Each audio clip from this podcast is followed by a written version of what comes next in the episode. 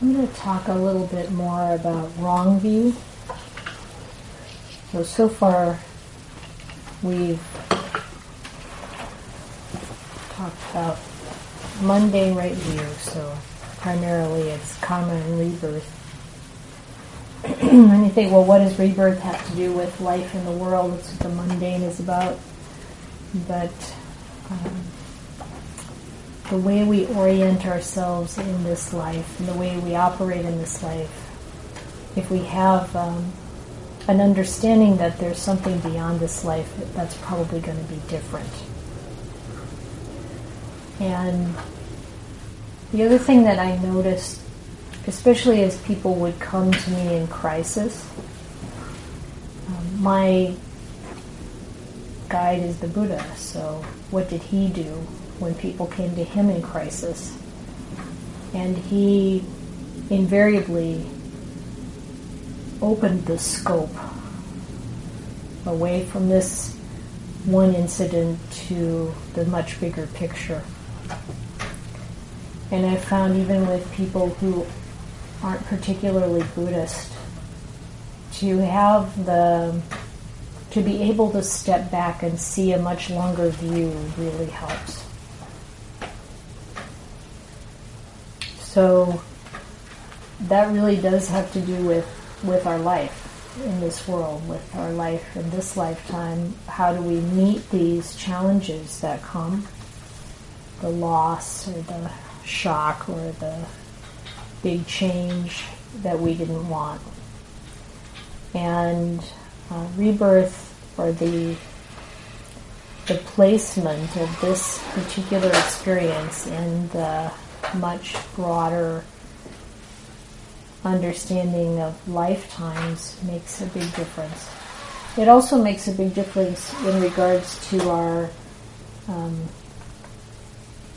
encouragement and cultivation because sometimes we get to a point where we realize I'm not going to get it all done in this lifetime. And then it's helpful to know that there's more and that what we do here and now makes a difference, really affects what that will be like later. So, um, this kind of does lead into some of the views that people can have that the Buddha considered to be wrong view. One of the views is annihilationism, so a nihilism, to think that when we die, that's just the end. The Buddha said his, not just his idea, but his experience being able to see past lives. He was able to understand that it doesn't end there. Um, sometimes, if we if we have the idea that this is the only life, even if we're encouraged to live a moral life because we see benefits in that, we can also find a lot of examples where people seem to be really good people and they have major problems, or people do a lot of bad things and they seem to never get any consequences. So if we only look at this slice that's visible to us, we can be mistaken about how it works. And I, think, you know, as I mentioned before, the challenge can be that we may not be able to see that for ourselves, at least not now. But there are a lot of people who do remember past lives and can see the the connection between what has happened before and how things are now. And then like with all of any of the other things that the Buddha taught about that we haven't experienced yet, taking them on a kind of provisional acceptance and allowing ourselves to notice the signs that might be kind of showing us that there was something before, even you know those feelings of meeting someone for the first time and having some sense of knowing them, um, some sense of I really feel close to this person or I want to stay away from this person, and you don't have any any reason for that. That can be the beginning of kind of an opening. to understanding uh, or even seeing specific circumstances from the past. So, um, annihilationism was one of the things, of course, that people also believed at the time of the Buddha, and um, he was very um, wasn't at all shy about letting them letting saying that that was that was not the right that was not in accord with the reality of things. There's this stock text that you see repeated in the canon. It's a little hard to understand just as it's written, but it's there's nothing given, nothing offered, nothing sacrificed. There's no fruit or result of good or bad actions. There's no this world, no other world, no mother, no father, no beings who are reborn spontaneously, no Brahmins or contemplatives who, faring rightly and practicing rightly, proclaim this world and the next after having directly known and realized it for themselves. And one place you find this is in the middle length discourses, Discourse 110. It's the shorter discourse on the full moon night. And the Buddha is saying these are this is some this is a collection of beliefs that people had in that in the day and that he felt were well, he knew were wrong because of his experience. And this idea that nothing nothing given, nothing offered, nothing sacrificed is the idea that even if you give generously to others, it doesn't have any good result. That was some people's belief. If you um, give to um, attained people, it doesn't have any good result. No point in any of that. No point in being generous. I think most of us have learned in our own lives that that's not the case. It, it, there is a benefit um, that if you're if you do good things, there's no re- result from that. If you do bad things, there's no result from that. There there were people who believed that it didn't matter what you did, and the Buddha was clear that that's not the case.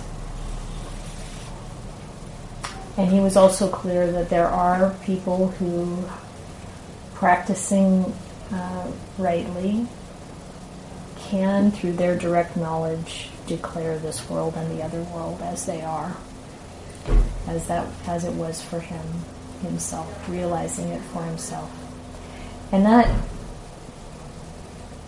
even the the disciples of the Buddha who didn't develop psychic powers, arahants don't necessarily have psychic powers, but there's a, a wisdom factor that you can you know this is right.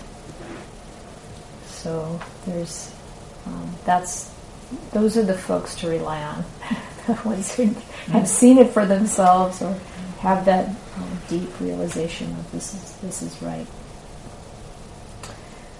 Another way that um, back in his back in the Buddhist time and also today, people one another belief is just straight up materialism. And materialism, without going into the, the real meaning of it, um, you know, is what I think we're doing all the time in this in this culture. We're so focused on things.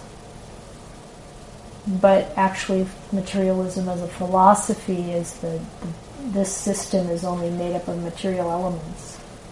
And it's a it's similar to annihilationism because when it when this body breaks up and dies, then nothing goes on. It's just this material thing.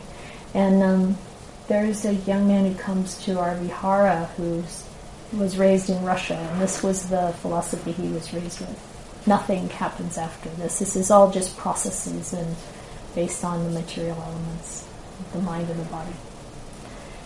He doesn't really feel that way, but it's why he's showing up. but it's an interesting um, worldview to try to work with.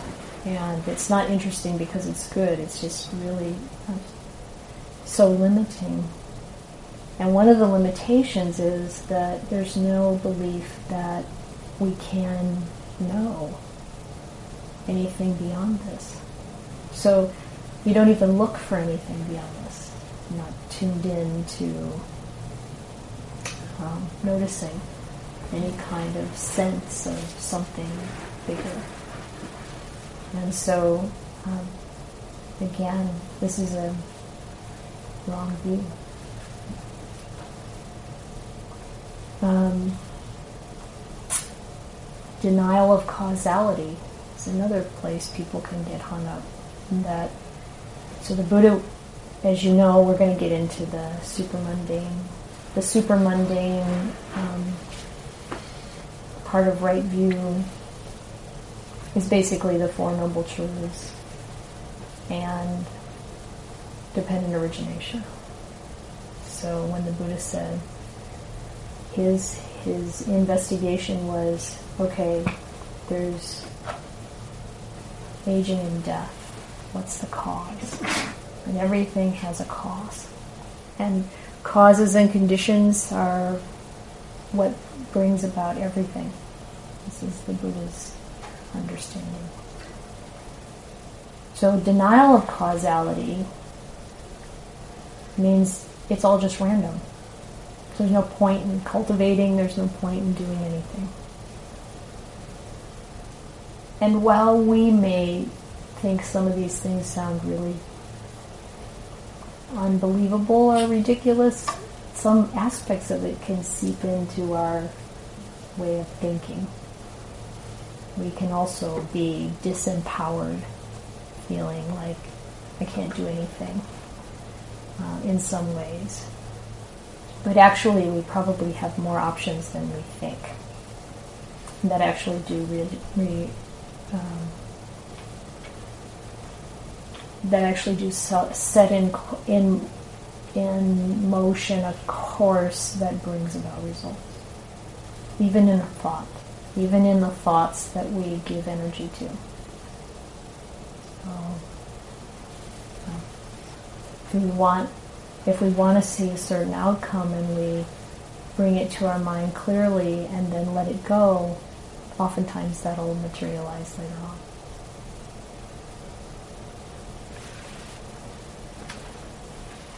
I grew up with um, a fair amount of fatalism.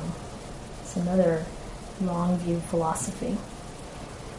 And it was in the religion um, this idea that there's election and predestination. So mm-hmm. your name is already written in the book of life or it's not.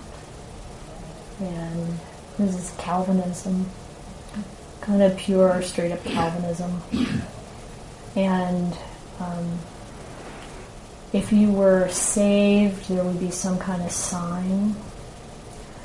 Just, and uh, if you weren't, oh well.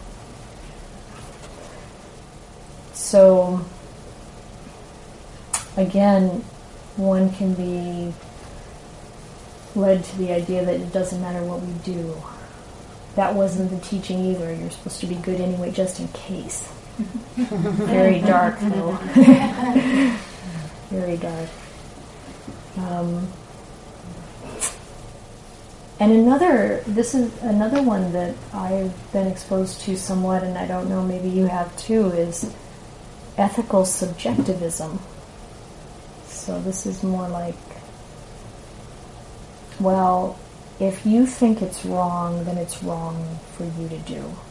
But if I don't think it's wrong, it's okay if I do it.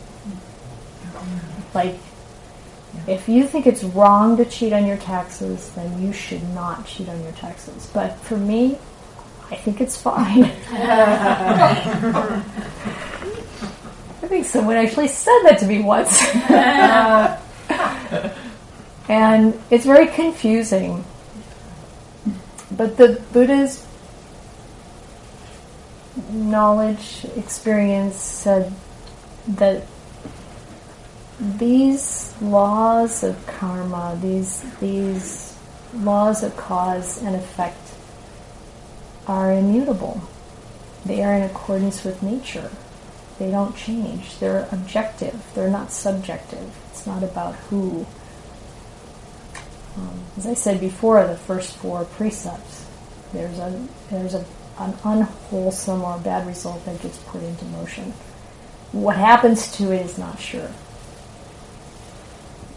So, uh, not only is it comforting, sometimes some, when I read about some of these descriptions, the, the text can go off into the harmful effects of believing these things, which that's one thing, but let's just look at the reality that it just doesn't work that way. It's a confused notion, um, not in alignment with the way things actually are.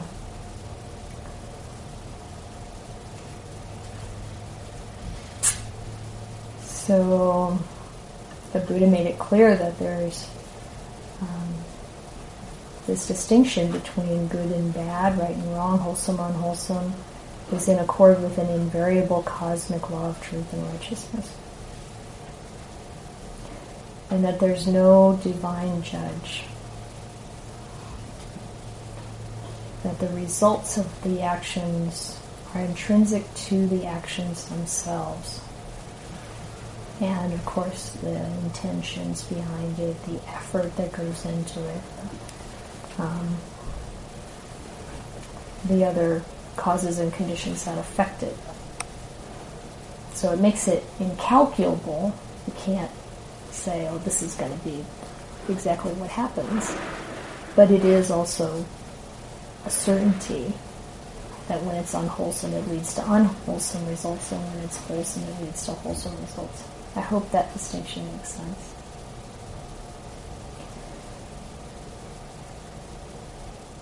So, um, there's another church church sign I want to tell you about.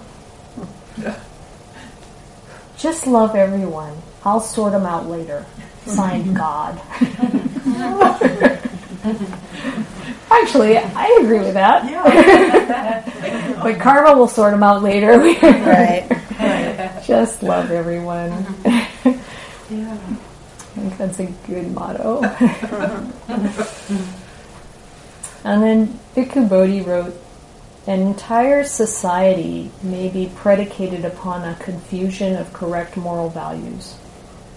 And even though everyone within that society may applaud one kind of action as right and condemn another kind as wrong, this does not make them validly right or wrong. And we can probably think of a few things that fall into this category and and one of them, not that everybody agrees, but I've seen some pretty broad sec- sections or sectors of society agree on um, racism, for example. The Buddha was very clear that the value of a human being or the potential of a human being is not based on caste or class or gender or wealth or skin color. What it's based on is their actions. And he talked about that in, in many times because in every culture there are those who are trying to set themselves above others. And so that's one of the ways that um, wrong view can can be part of a whole society. The, the view that making money is more important than everything else is another one that well, many of us probably don't agree with. um, but there are probably other things that are even more difficult to identify that can be promoted in our in a whole society that are somewhat confused. So I think it's good to reflect on what do what do I really believe? What do I really do? And why? Is it in accord with Dhamma?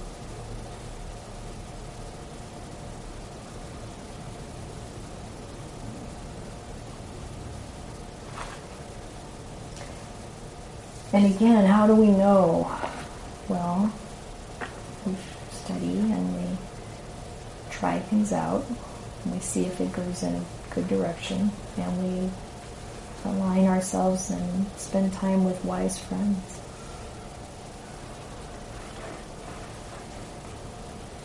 And over time, doing the practice should make us happier. And if it doesn't, it's good to investigate that.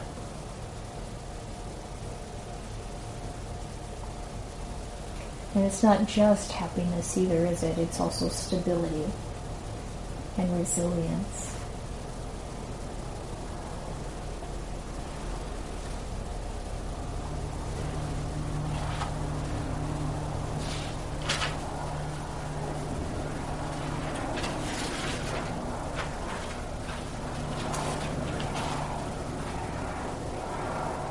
I'm really looking forward to when you're going to ask questions later. but I don't want you to do that right now. I'm going to talk a little bit about supramundane right view, and then we'll meditate.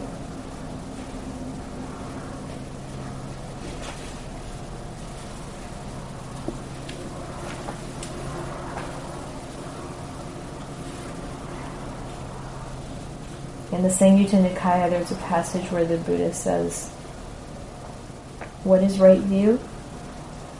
Knowledge of suffering, knowledge of the origin of suffering, knowledge of the cessation of suffering, knowledge of the way leading to the cessation of suffering. This is right view. So you're probably pretty familiar with that formula. He also said, This is the forerunner and precursor of the rising of the sun. It's the dawn. So too, for a monk, or maybe any of us, for any of us practitioners, this is the forerunner and precursor of the breakthrough to the Four Noble Truths as they really are. This is right view. It is to be expected that a practitioner with right view will understand as it really is this is suffering, this is the origin of suffering, this is the cessation of suffering, this is the way leading to the cessation of suffering. Therefore, he said, make an exertion to understand these noble truths. Make an exertion to understand and develop right view.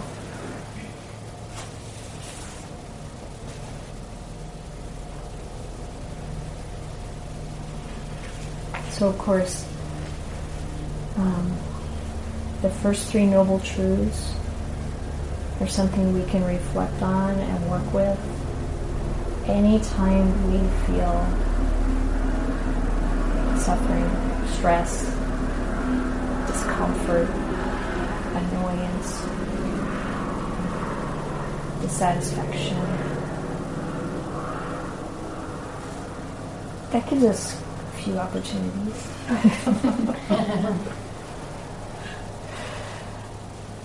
and being uh, able to look at that feeling, experience, and investigate its cause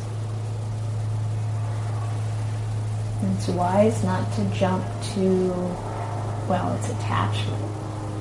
What is, but that often doesn't shake us loose. Uh, doesn't necessarily give us the key to how to help it cease.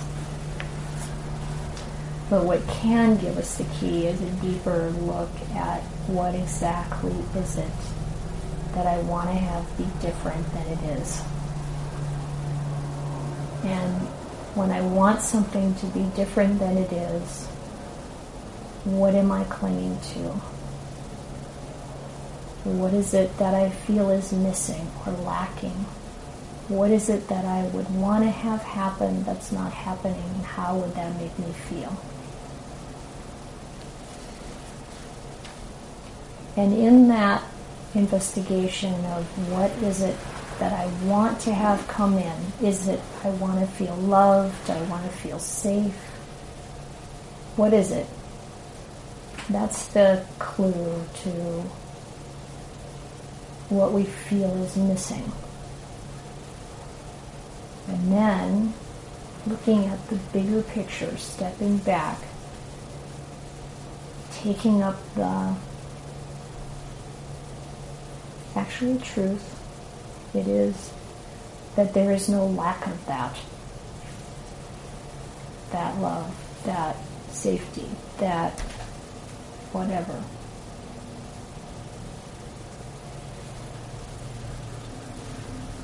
And bringing that into one's awareness. Um, filling ourselves with that. So, if we feel like we want someone to act differently than they do towards us, what are we looking for? What are we wishing was there? One way to look at it is if they did exactly what I want them to do, if they said exactly what I want them to say, how would it feel?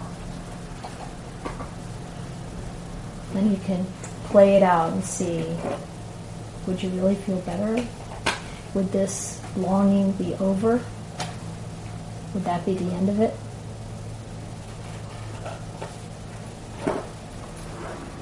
And if not, then what is it that I want from the world, the universe, life?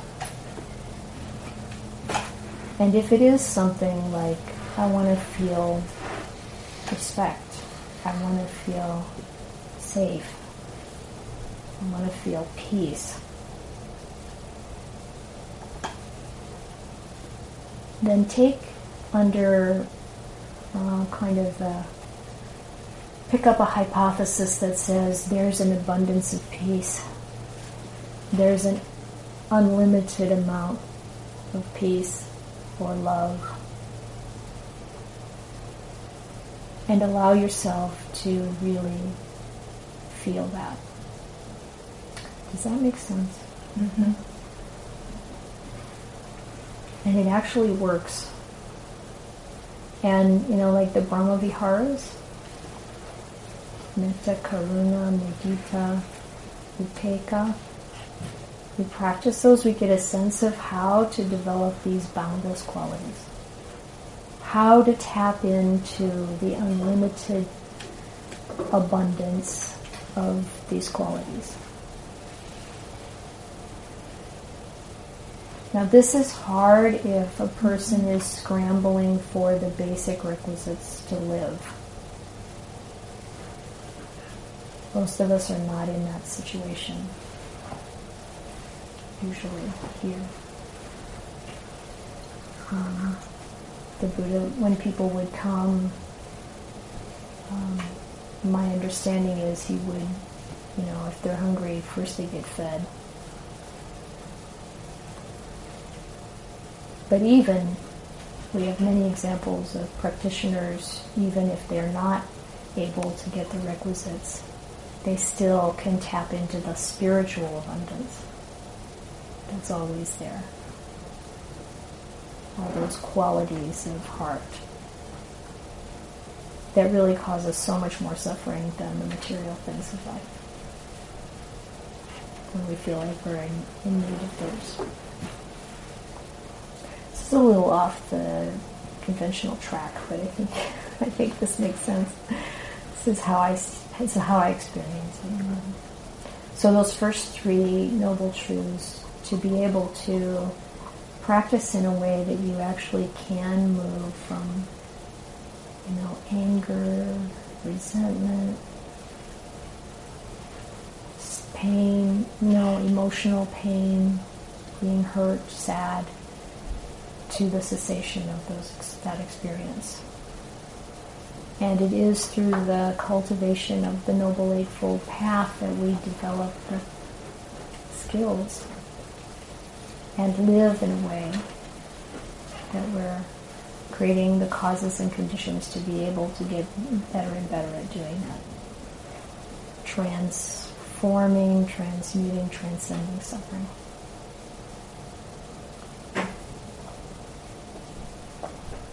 And I always have to give the disclaimer this is not about suppression. of what we feel. That doesn't work at all. It just comes out in funny ways later. And the Buddha already said indulging in stuff doesn't help. So we can't just let it run wild either. It's that middle middle ground. I'm going to read one passage and then we're going to meditate. Or what would you rather do after this, walk or sit? Walk. Yeah, that sounds right. Okay, so after I read this, we'll walk. This is um, from the Samyutta Nikaya. Um, book 12, number 15. Kaccanagotta. At Savatthi, then the Venerable Kaccanagotta approached the Blessed One, paid homage to him, sat down to one side, and said to him, Venerable Sir, it is said, right view, right view. In what way, Venerable Sir, is there right view? This world, Kaccana, for the most part, depends upon duality, upon the notion of existence and the notion of non existence. But for one who sees the origin of the world as it really is with correct wisdom, there's no notion of non existence in regard to the world.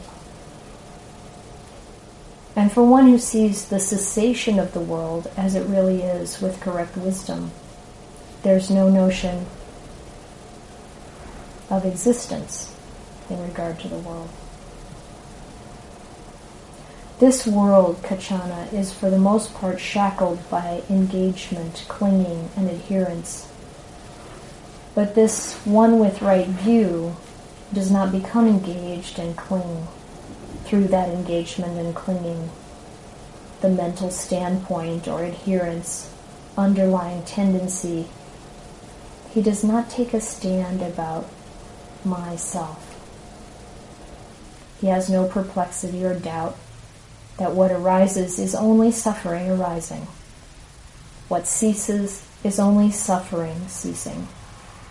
His knowledge about this is independent of others.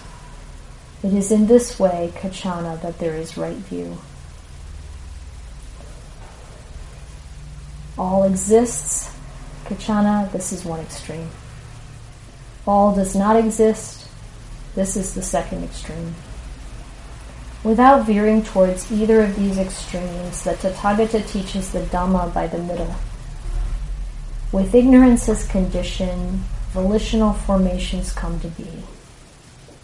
With volitional formations as condition, consciousness. With consciousness as condition, name and form. With name and form as condition, the six sense bases with the six sense bases as condition, contact. With contact as condition, feeling.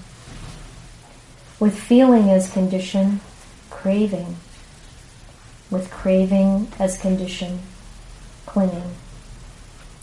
With clinging as condition, existence. With existence as condition, birth with birth as condition, aging and death, sorrow, lamentation, pain, displeasure, and despair come to be. Such is the origin of this whole mass of suffering. But with the remainderless fading away and cessation of ignorance comes cessation of volitional formations. With cessation of volitional formations, cessation of consciousness. With the cessation of consciousness, cessation of name and form. With the cessation of name and form, cessation of the six sense bases. With the cessation of the six sense bases, cessation of contact.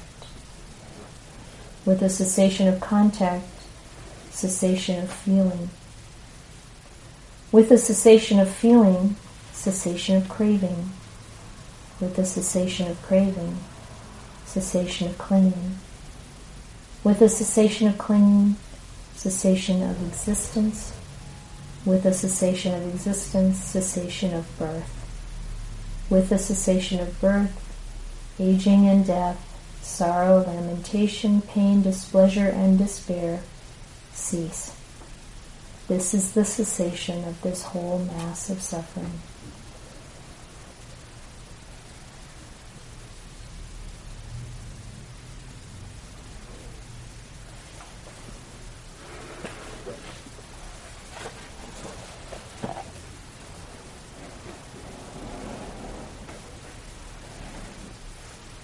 Let's do some walking meditation.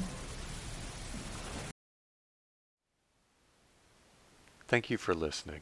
To learn how you can support the teachers and Dharma Seed, please visit dharmaseed.org slash donate.